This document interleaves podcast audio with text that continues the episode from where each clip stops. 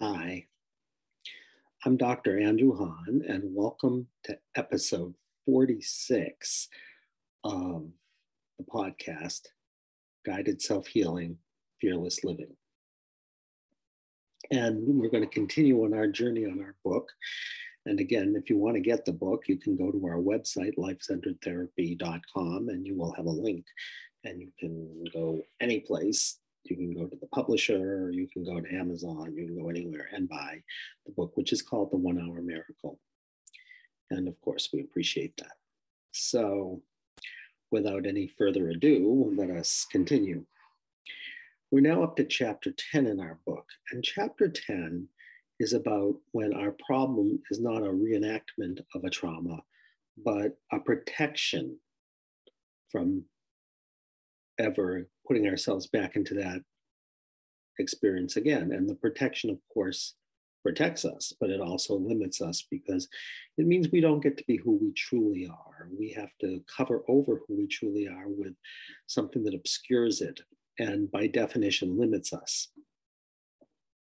And if you think about this, you know, you can remember we, uh, several podcasts ago, talk about the distinction of two different depressions in one case, it was the reliving of a trauma, and the person described their depression as I feel weighed down, I feel helpless, I feel hopeless, I can't move. And in fact, she was in a story in the French Revolution where she was weighed down, helpless, hopeless, and she couldn't move, and that was her depression. And then we went on to talk about another situation of a young man who came in with depression. And if you recall, in that case, what happened was that he, when he was very young, he was making his father a special gift. And his father, who was having difficulties, not only couldn't receive the gift, but uh, in a sense, pushed him away and walked out and drove off. And this boy said at the time, I don't care, because trying to let himself experience the excruciating pain of his father not receiving his gift and abandoning him was too much. So he protected himself with, I don't care. And I don't care is a wonderful precursor on some levels to major depression when you get older in life, because depression, of course, is a non feeling. So the key here is to remember that when our problems are protection, they are the best choice we could have made at the time. Because if we could have made another choice and let ourselves experience what we were experiencing and not protected ourselves, we would have done it. So we make the best choice we could have. Like with that young boy, it was just too overwhelming emotionally for him to feel the despair or the hurt or the anger. So he protected himself by experiencing, I don't care notice that it was a choice, although a pretty automatic choice. And then, of course, we forget we made a choice. If we could limit our choice to the moment that that happened, that would be great. But unfortunately, when we're traumatized, we forget we made the choice. It's sort of like the one who made the choice becomes unavailable to us. And whenever anything looks like the original situation, we make the same choice without, of course, realizing we're making a choice. So in that case, the young man came in because he had a major depression. And uh, we found out that it was a choice. And he, that made no sense to him that a depression could be a choice. So we went back to age three and found out the precursor of when this happened. And then we were able to go back to a few months prior to the session where I saw him, where he made this choice. And he realized, of course, that he had asked his father many years later to go to his opening of an improv acting class. Well, not class, but an improv acting opening. And his father said that he was so sorry, but he couldn't go because he had two toddlers. And the young man said, Oh, dad, that's okay. I don't care. And immediately the next day went into a major depression because I don't care, got associated with what happened at age three. And then, of course, he said, Well, I thought this was a biological depression. So, what happened the year before? My father, in fact, went when I was a senior in high school. He went to my opening. Uh, so, it doesn't make any sense. So, I said, Well, find the sensation you associate with I don't care, which in his case was heavy wet oatmeal. And he dropped himself into heavy wet oatmeal. And he said, Oh my goodness, I know exactly what happened. And he saw himself when he was a senior in high school, which was the year prior, which everyone thought was a biological depression because it came back the same time every year and it looked like one. He had made a special gift for his girlfriend. And he could relive the experience and he realized something that was subliminal at the time which is that his girlfriend, even though she received the gift, so to speak, made a fake smile. And he could see this fake smile. And all of this happened out of his awareness. And he remembers thinking to himself, I don't care, except it wasn't just thinking, it was experiencing I don't care. And the next day, of course, he went into a major depression, which there was no precipitant for. Uh, and no one could figure out why because it's these things are so out of our awareness that they just happen so the key here is to realize you made a choice. It was just a choice you were unaware of, and that you are continuing to make the same choice even when the original situation may have happened in our childhood when we were adults or literally lifetimes ago, and we could still be making the same choice with any circumstance that looks like the original situation. So, what we have to do is realize that the traumatized one made a choice to protect themselves. And you can feel the traumatized one and the choice in your body. In his, in the case we were talking about with Nate, his name was Nate, which he lets us use his name. The choice was heavy white oatmeal, and the chooser was heavy white oatmeal. So what happens? We say, it's not who you are right now. You're just automatically making the same choice you made in the past. So, of course, well, how do you heal this?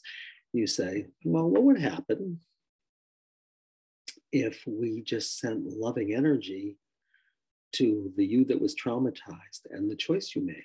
So we can actually thank and be grateful for the depression because it saved us from something worse. And, you know, it's just a dense energy that we asked to come in because we couldn't handle the situation. So we can channel loving energy into the protection and the us that's making that choice. And that will, of course, dissolve the protection and it will heal the us that's making the choice, at which point we'll feel much lighter. And then we can find the truer one of us that hid or was hiding or was hidden behind the protection that we chose. And uh, we can find that truer self and we can invite it to come out and expand in all directions and uh, come into the present moment and can fill us fully. And we get to be that truer self and keep the sense of wonder or aliveness that that truer self had. But meanwhile, we can also incorporate into that truer self all the experiences we've had since the moment we made the best choice we could have made, which of course protected and limited us. So that's what we do, and and that's what we do. And I've told you before that there are ways to just let go of belief structures. And in this case, the belief structure was the protection, I don't care, but we can just dissolve it because it served us, but it's not necessary anymore. So we can just let it go. We can let it dissolve. Um, it's not a question of self acceptance around depression. It's a question of thanking the depression and saying, we don't need you anymore. And you can go back into your pure form, which is free flowing energy. And it's going to be a win for everybody involved. And I don't have to automatically make that choice anymore, which is a great thing. Now, in order to understand this, we have to understand that there are several different layers of, of uh, several, I'd say several different layers we have to look at. We have to look at the structure of the protection, the role of the protection, and the behavior. And then there's a special case that we have to look at, which is shadow, which is sort of the most you could say in a funny way, the most primitive protection of all, but you know, when all else fails, so to speak. So when I say structure, what do I mean? Sometimes we make the choice in a two-person relationship, and we call that dyadic. Sometimes we make the choice in a whole system, and we make the choice, you know, in our role in the system, and we call that systemic. And sometimes we make the choice not because of anything that was directed at us, but that we witness a relationship that affects us.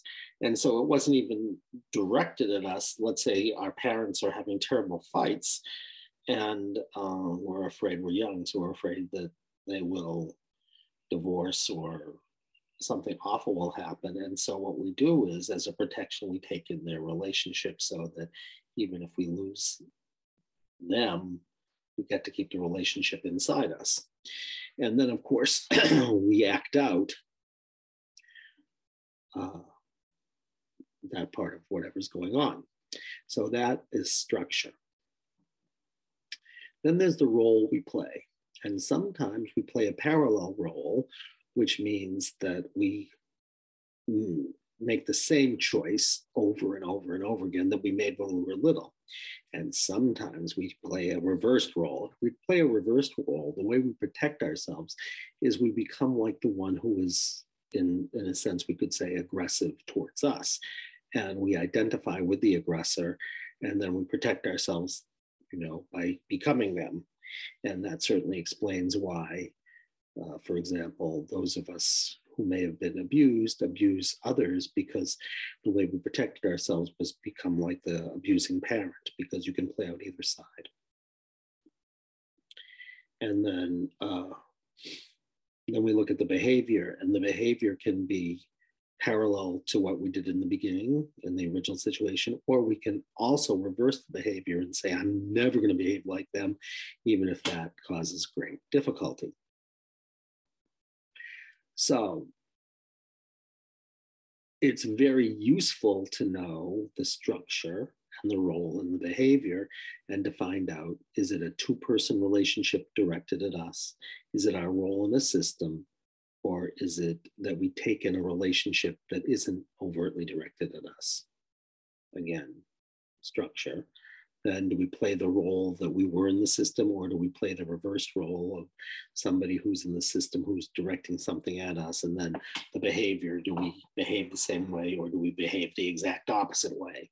And if we know all of that that's very useful. And then as i said again sometimes our protection is shadow. And shadow since i just want to deal with that quickly now basically says that instead of dealing with something painful inside of us, we project that pain onto the others, onto some other, and we judge them because of it.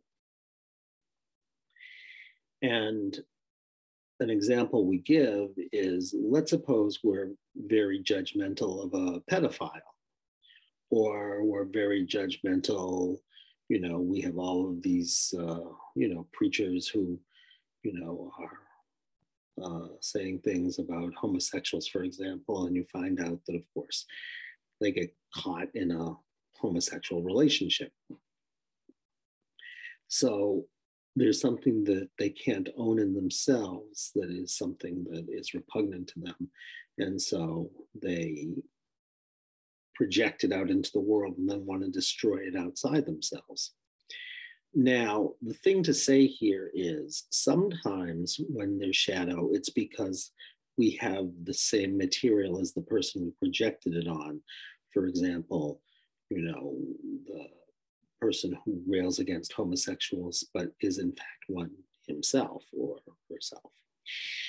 Um, but sometimes the reason we project is not because we have the same material as them, but because it uh, triggers in us something else that we find unacceptable.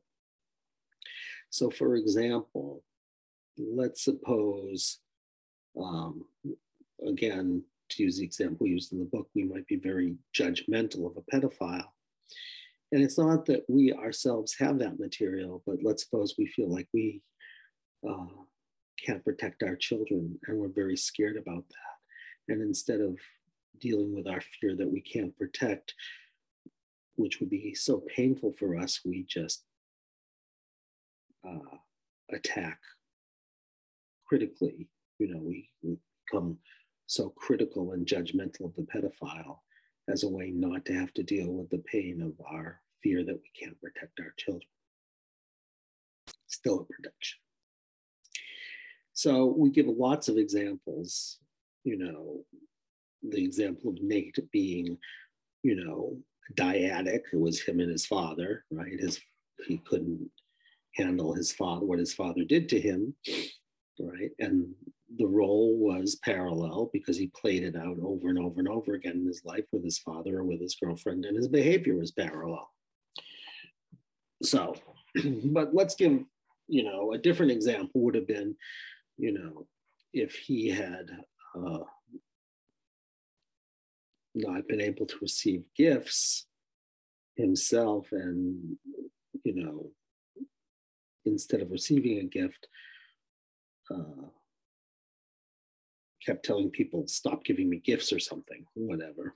Um, then the situation would still be dyadic, but he would play the reversed role, right? He would play his father's role and he would behave, you know, the way his father behaved. So it would be parallel behavior. And it would still be a protection.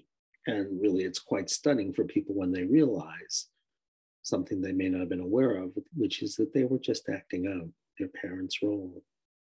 And they made a choice to be like their parent because the alternative was too painful. And of course, then there's, you know, we haven't even talked about systemic, which is our role in the system. And, you know, I had a case not so long ago of a woman who really um, couldn't be an authority. And it was really affecting her relationship with her children because she just could never assert herself with them. And it turned out that it was systemic, reversed, and reversed. And she found an amazing story where she was a child and she was uh, forced to be a child soldier and to uh, as a child soldier to kill people.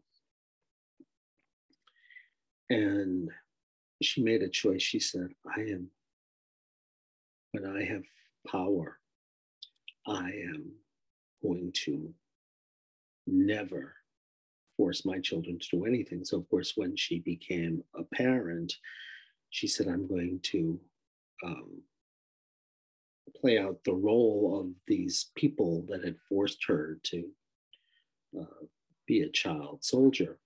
But she said, I'm never going to force. So she plays out the reversed role in the system. She identifies with uh, people who force her to do something.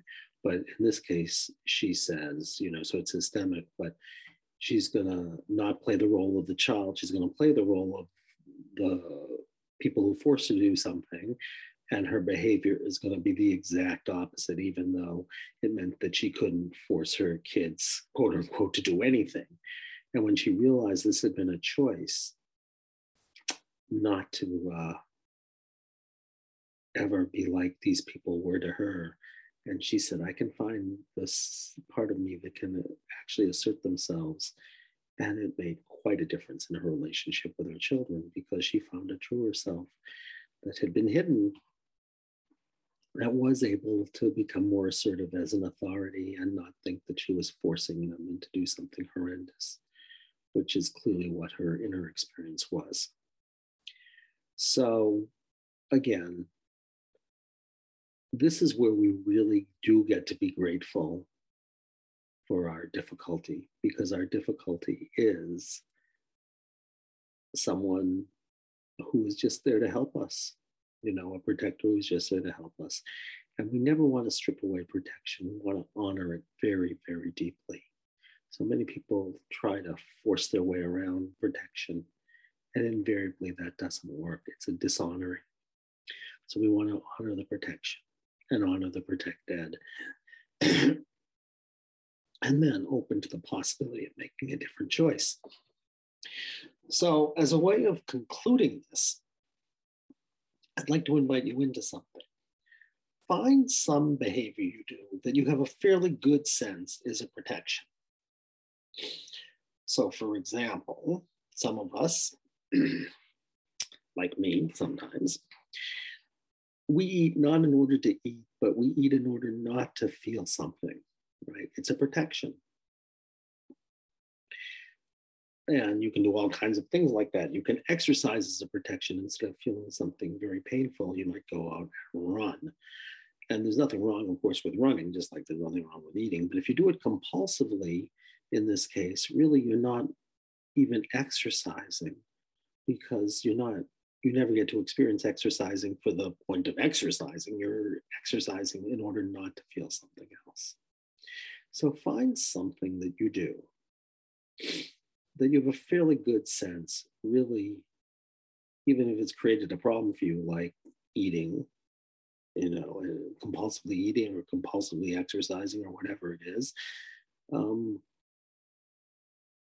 uh, or uh, if you have any other kinds of compulsions, obsessive compulsions or whatever it is, and feel it in the body.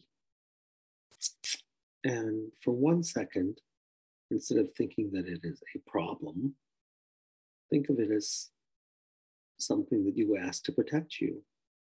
So feel if, if you compulsively feel the sensation that is there when you compulsively eat, for example, bring all your attention to it and you can ask it, where are you beginning?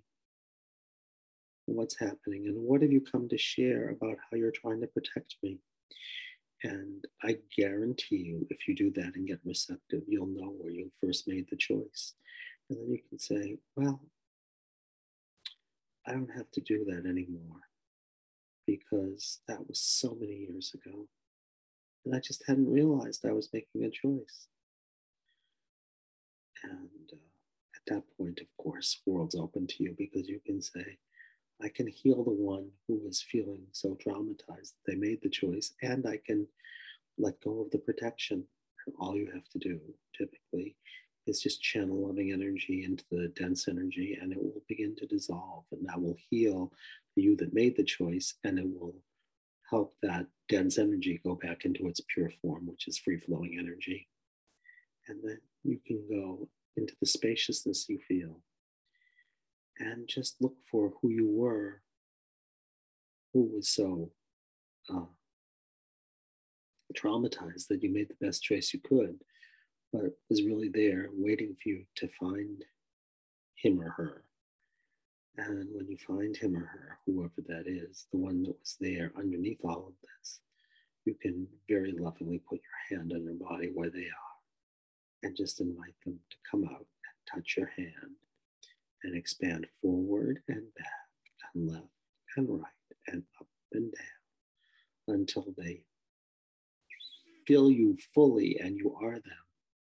And they get to keep their true self, but they also get to have all of the wisdom, wisdom and discernment that you have gathered since the time you made that choice, whether it's in this lifetime or maybe in some ancient past. So, having said that, thank you very much. And again, uh, if you want to reach me, you can always write me at ahahn, A-H-A-H-N, at lifecenteredtherapy.com.